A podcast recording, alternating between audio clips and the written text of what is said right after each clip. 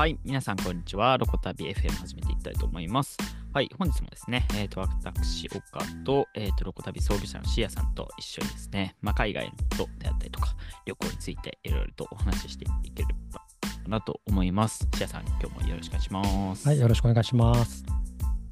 はい、今日なんですけど、まあなんかあの、まあ最近はね、いろんなテーマでちょっと話したりしてますけど、今日もですね、ちょっと別のテーマであのお話できればなと思っていて、今日はどっちかっていうと旅行に関することですね。あの、まあなんか旅行って昔からあの人の営み、余暇の活動として、まあありますけれども、なんかこう時代に応じて、まあ人々が旅行に求めることであったりとか、旅行の仕方みたいなものっていうのは、まあある程度結構変化がしてきているという中で、なんか旅行そのもののニーズってどういうふうにこうなんか変化してきたのかなみたいなところと、あとなんか今、現代におけるなんかこう旅行っていうものはこうどんなものが求められているのかみたいなところをですね、ちょっとなんか広めに風呂敷を広げながら、あの今あの人々が求めている旅行とは何なのかみたいなところを少し話していければななんていうふうに思ってます。はい、よろしくお願いします。はい、よろしくお願いします。はい。ではですね、早速なんですけど、まあ、そもそもなんか旅行って変化してきたのみたいなところで言うと、なんかシアさん的に結構なんか業界に近いところでずっと活動してきてるじゃないですか。もう10年、15年ぐらいですか、まあ、業界まあ、その10年ちょっと、そうですね、10何、15年ぐらいいるかもしれないですね、もしかして。ですよね。はい。まあ、いろんな関わり方もされてきてると思うんですけど、はいなんかそういった中で、まあ、そもそも旅行のなんかニーズとなんかはい旅行スタイルの変化みたいなところで言うと、なんかこう10年、15年ぐらい、なんかどういった変化がそもそもあったのかみたいなところで言うと、いかがですか？そうですね、まあ、ちょっと僕の若い頃とか、うん。まあ、あの、2000年前後とか、うん。そのぐらいとかは、いわゆる円高で、ああ、そうだ。はいはい。若者が海外旅行にむちゃくちゃ行くみたいな、むちゃくちゃでもないか、あの行く時代だったんですよね。で、バックパッカーとかが流行ったりとかして、で、さらにそ、うんもう一個前の世代、うんあの、バブルの世代はいはいはいとかっていうのが、実はバブルの世代が多分一番、まあ、バブルの世代が若者とか結構海外に行ったような時代だったんですよね。うんで、あの頃は本当海外旅行とかいっぱい人が行くみたいな。はいはいはい。でいわゆるその海外旅行が、まあ、なんですかね、あの時代もう一番盛り上がったみたいなはい。時代だったんですけど、ただ、えーと、当時はどちらかというと、あの旅行会社というか旅行代理店みたいなのがすごい強くて、うんでいわゆるパッケージツアーみたいなーものを組んで、そこにみんなでこう乗っかって海外に行くみたいな。うん。で国内に関しても、まあ、ある一定そう例えばあのハトバスとかもそうですけどありますけど、うんまあ、そういう出来合いのそういうパッケージみたいなのに乗っかって旅行するみたいなのが、はいはい。まあ、多かったみたいな。うんうんうん。要は旅行がそのどちらかというとなんか作られてるみたいなものに対して乗っかるみたいなことが、あのまあ、当たり前だったような時代が、まあ、一昔前だったような気はする。確かにそうですね。うんうん。で、途中から HIS とか、まあ、えっ、と、なんていうんですかね、えっ、と、格安、旅格安でチケット、あの、飛行機のチケット取れるみたいな。で、あとは現地では自由みたいな。あ、そうそうそう。っていうのが出始めて、で、今今今だと本当もう、いわゆる移動手段とかも全部旅行会社が手配してみたいな。でそこに乗っかるみたいな感じで満足してたのが、まあ、そうじゃなくて自分たちでチケットも手配してみたいなところのニーズに対して対応するような、まあ、サービスなり会社なりが出始めてみたいうん。な感じっていうのが僕の年で若い子だから HIS とかあとはうん。まあ HIS に似たようなあの格安あの飛行機のチケットの発券会社とかいっぱいできてうん、で結構それを使って海外旅行行ったりみたいなことをうん、してたりはします。ただまあでもそれでも、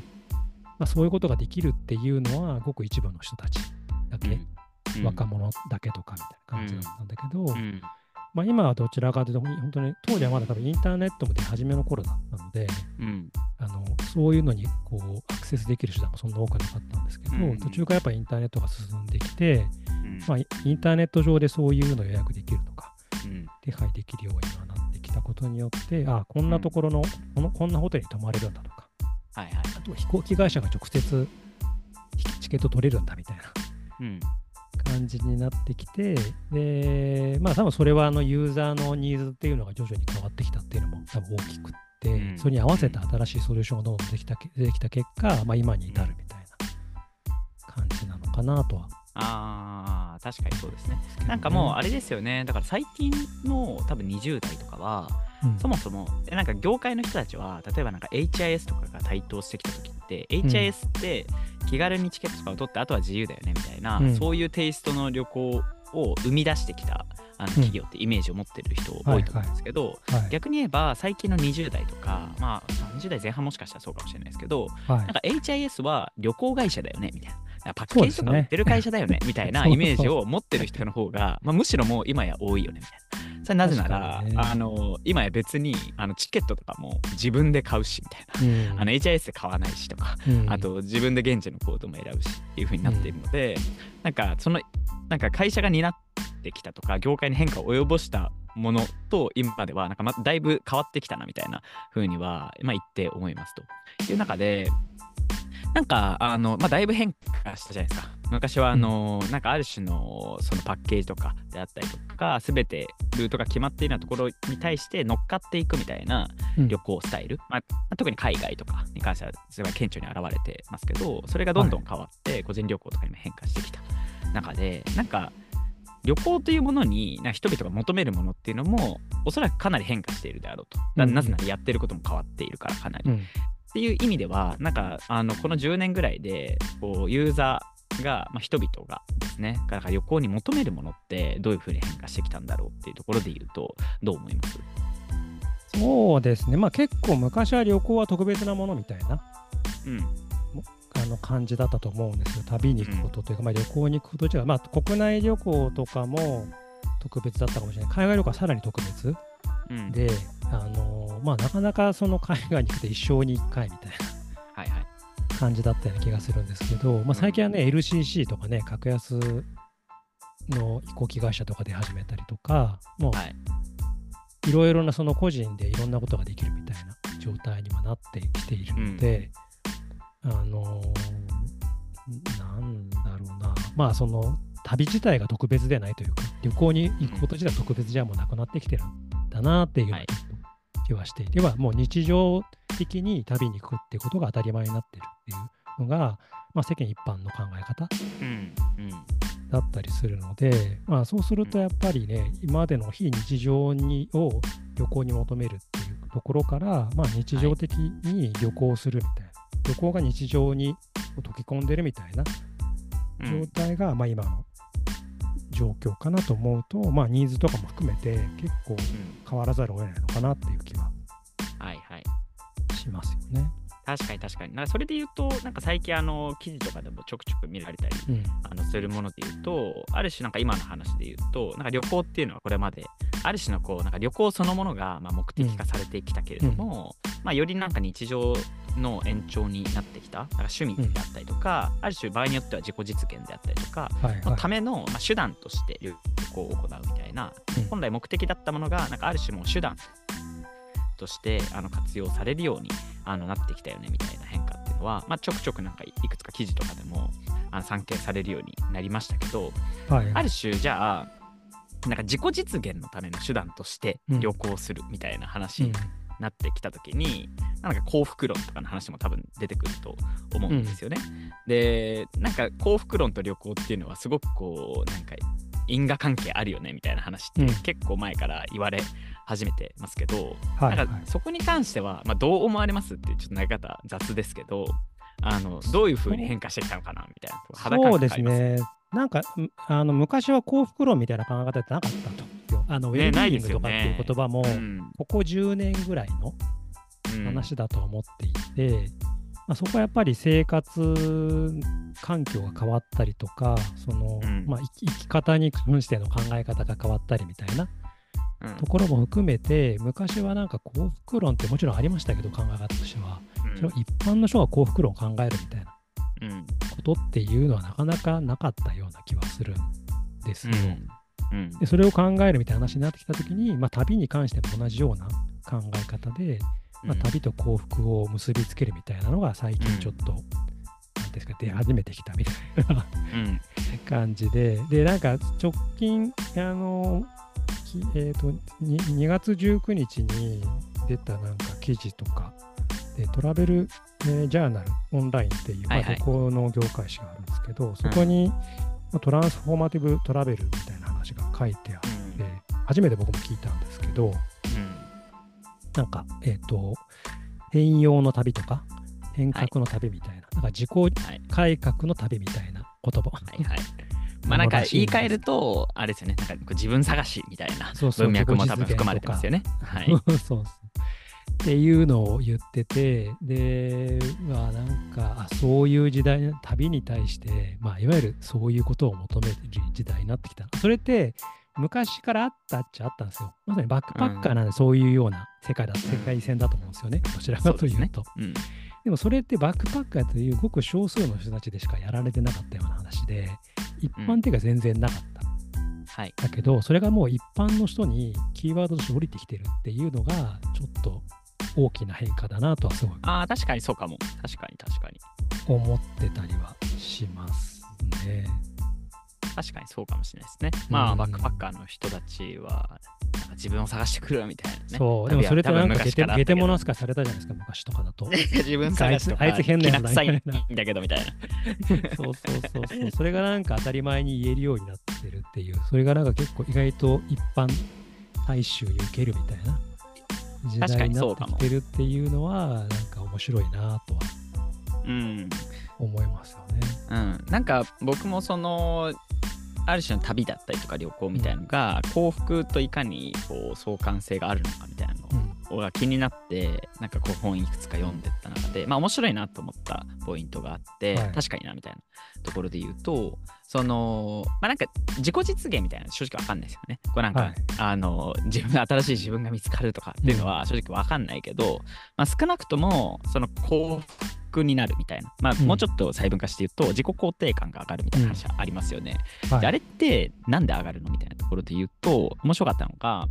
その一番分かりやすい自己肯定感が高まる方法って何かっていうと、まあこれ旅行関係なくあの、はい。自分で決めたことを自分で実行するっていう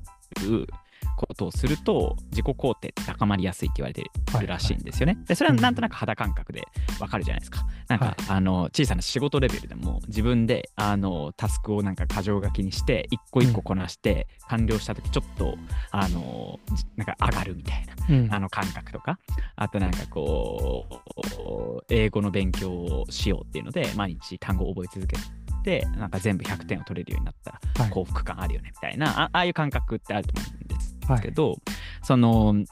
自分で決めてそれを実行するっていうのってその結構時間を圧縮するとより良いっていうのがあって旅行の時って、あのパッケージツアーとかじゃなくてなんか自分で行く場合って全部自分で決めなきゃいけないじゃないですか。旅行チケットを取る、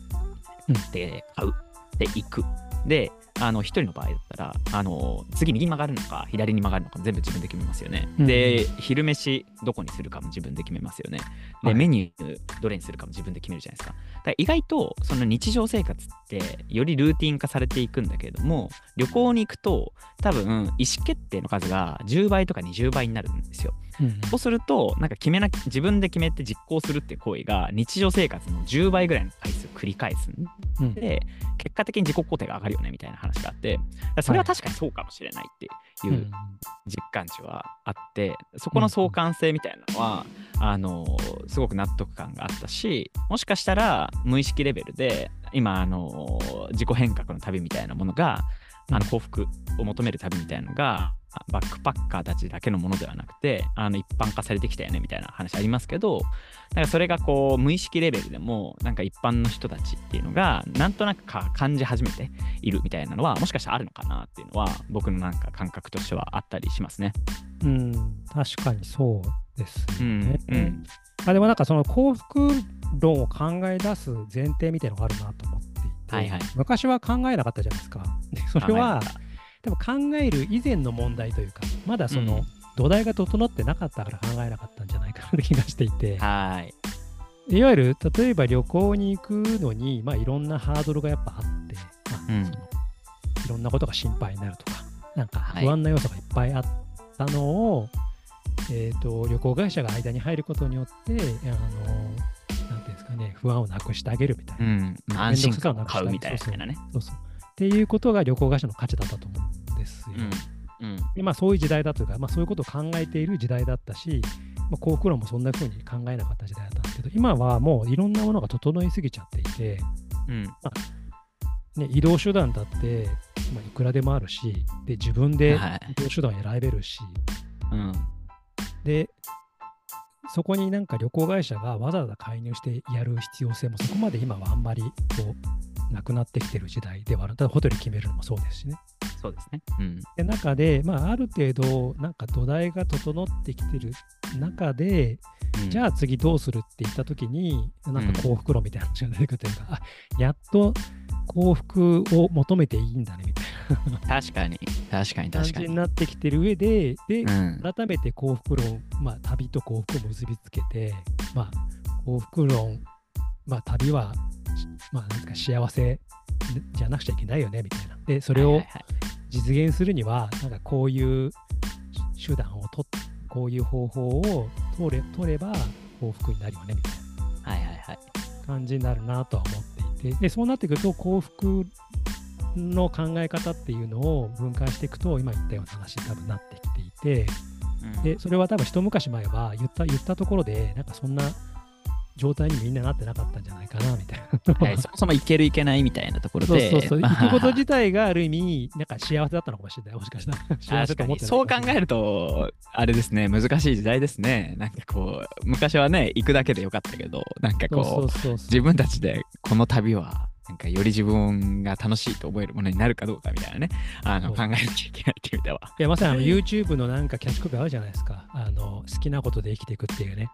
ああ、はいはい。なんかあれはすごい近しいような気がします。自分ので主体的に選ぶみたいな話じゃないですか、好きなことで生きていくって。うん、それが受ける時代っていうのはみんながそう思ってるっていう時代だと思うので、確かに。旅行に対しても自分のなんてやりたいことがやれるっていうことが旅行のもなんて目的というか、うん、感じになってきてると思うと、まあ、みんながそう幸福論を求め、まあ、幸福をみんな求めてる時代なのかなっていう。確かに。そうかもしれない。いまあ、そうですね。うん、まあだから今後の話で言うとちょっとまとめに入るとなんかあれですねそのより多様化していくし幸福論みたいな話になってくると旅行自体も、うん、だからただ一方でその自分個々人が自分にとってより幸福が感じられるような旅行みたいのをゼロから作っていくっていうのは非常に難しいよねっていう部分もあるじゃないですか。まあそうですね、からある種その受け皿っていうのを、まあ、業界なのかっていうのがよりどんどん提案していくみたいな形にはもしかしたらなっていく、まあ、必要になってくるみたいなところはあるのかもしれないなと。まあ、例えば、まあ、あの、ね、うん、だ便利な旅行じゃなくて不便駅みたいな言葉もあったりしますけど、うん、なんかよりこう不便を感じながらなんかいろいろ試行錯誤ができる旅行みたいなものが、うん、あの生まれてきたりとかわかんないですけどそういうものをどんどん提案型にもなってくる。まあ、提案で言うとまた戻るみたいな話にはなりますけど、まあなんか今のニーズに合わせた提案みたいなものが必要になってくるのかななんていうのもちょっと思いましたね。まあそうですね。現状でもそれをできてるのが多分 OTA だったりとか、確かに、まあ、オンライントラベルエージェンシーっていうあのネットでホテルとか、なんていうんですかね、ツアーとか、あの飛行機とかをバラバラで予約することができるサービスだったりとか、うん、あと Google マップだったりっていうのも多分そうだと思うんですよ。ね、Google マップもそうですね、確かに。そう、その手段、あのツールの一つだと思っていて、だからそういうのが多分揃ってることが、まあ、そういう自己実現の手段につながってるんじゃないかなとはちょっと思ったりはしますよね。だからまあそこにだいぶな、まあ、いろんなものが多分揃ってきてるって理由は、まあ、ニーズの変化にやっぱあ世の中がこう世の中のソリューションがどんどんそこに合わせていってることによってそういう OTA が流行りだしたりとか、はいはい、されだしたりみたいなそういう流れなんだなとちょっと思ったりはしていて、まあ逆に言うと今まで価値があった旅行会社みたい価値の提供した旅行会社のビジネスモデルみたいなものはやっぱり見直さないと新しいニーズにはついていけないじゃないですか。うん、そうですね。ここは結構チャレンジングに求められてる時代ではあるなって気はします。まあ、ね、例えば HIS とかも昔はそのすごい個人、マニアックな個人向けでやってたけど、やっぱその時のニーズは、もうちょっとパッケージ寄りだったんですよね。だからパッケージを売る会社に HS もなってったと思うんですけど、そうですね。うん。まあ、またそういう意味だと、原点会議みたいな感じになるかもしれないね。感じになってきた方が、なんか戦略としてはあるのかもしれないなって気は。しますけど、ね、ただまあ、まあ、なかなかね、じ自らそうやってたビジネスモデルを変えるのって難しいとは思うんですけど、でもやっぱり時代がそうなってきてる以上は、そこに合わせにいかないとはいはい。難しいんじゃないかなって気はしますよね。はい。ですね。うん。まあ、でもなんか直近、えーっと、昨日か、今日かなんか発表された、えーっと、観光庁が出してるデータがあって、えーっと、トラベルボイスっていうところで多分今日出てたんですけど、毎あの毎月発表してるんですけど、はいはい。えーっと、旅行会社、国内お大手旅行会社の総取扱額っていうのを観光庁が発表してるんですよ、毎月。うん。で、内訳がいろいろ出てて、まあ、どれだけの、毎月どれだけの、なんていうんですかね、えっ、と、総取扱額あるのかとか、あとどれだけの人数が、えっ、と、旅行会社を使ってるのかとか、あと、その旅行会社が使っているパッケージツアーの利用者がどれだけあるとかみたいなのが出てるんですよ。で、それが、えっ、と、結構やっぱり如実に、えー数字として現れてるのが、もちろんその海外と国内でいうと、海外はやっぱちょっと厳しいんですけど、うんパッケージ、いわゆる旅行会社の旅行商品を使う人の人数みたいなところは、やっぱだいぶ少なくなってきてるんですよね。はいはい。ってなると、まあ、そこの部分に関して言うと、やっぱりその時代の変化にはなかなか対応しきれてないという、まあ、もしくはそのパッケージというもの自体が、まあ、ちょっと昔のニーズには合ってるけど、今のニーズには合ってないっていう、うんまあ、証明なんじゃないか。なって気はしていて、ままあ、それ単体だけだとやっぱり今までの旅行会社のようにはいかなくなってしまうので、もうちょっと別のものみたいのを用意するみたいなのっていうのは多分必要になってくるとは思いますけどね。まあ、OTA をやるのか分かんないですけど、まあ、旅行会社も OTA やってたりはしますけど、うん。うんまあ、もうちょっとそっちに寄っていくとかっていう考え方もあってもいいかもしれないですよね。そうですね。確かにそうですね。うん。うん気はちょっとしますけど。はいまあ、意外とね、あのもう時代が変わったから旅行のスタイルも変わる変わるって言っても、なんかスタンダードがなかなか大きく転換するみたいなのがあの起きてなかったりもするので、うん、なんかこの辺はどうなってくるのかっていうのはちょっと注目ポイントかなと思ったりします。そうですね。はい。ね。まあ、今日はなんかこんなところで、あのまあ、だいぶあの10年、15年規模で見ても旅行のスタイル変わってきましたけど、なんか僕らがね、あの旅行に求めることっていうのも、なんか時代に応じて変化してきたりするので、なんか旅行が今の人々のなんかライフスタイルの中でどうなっていくのかっていうのは、今後も追っかけていけると楽しいテーマかなと思ったりしてます。はい。はい。ではまあそんなところでですね、まあ今日は一旦以上とさせていただきます。まあ来週もね、また違ったテーマでお話しする予定ですので、お楽しみにというところです。今日もシアさんありがとうございました。はい、ありがとうございました。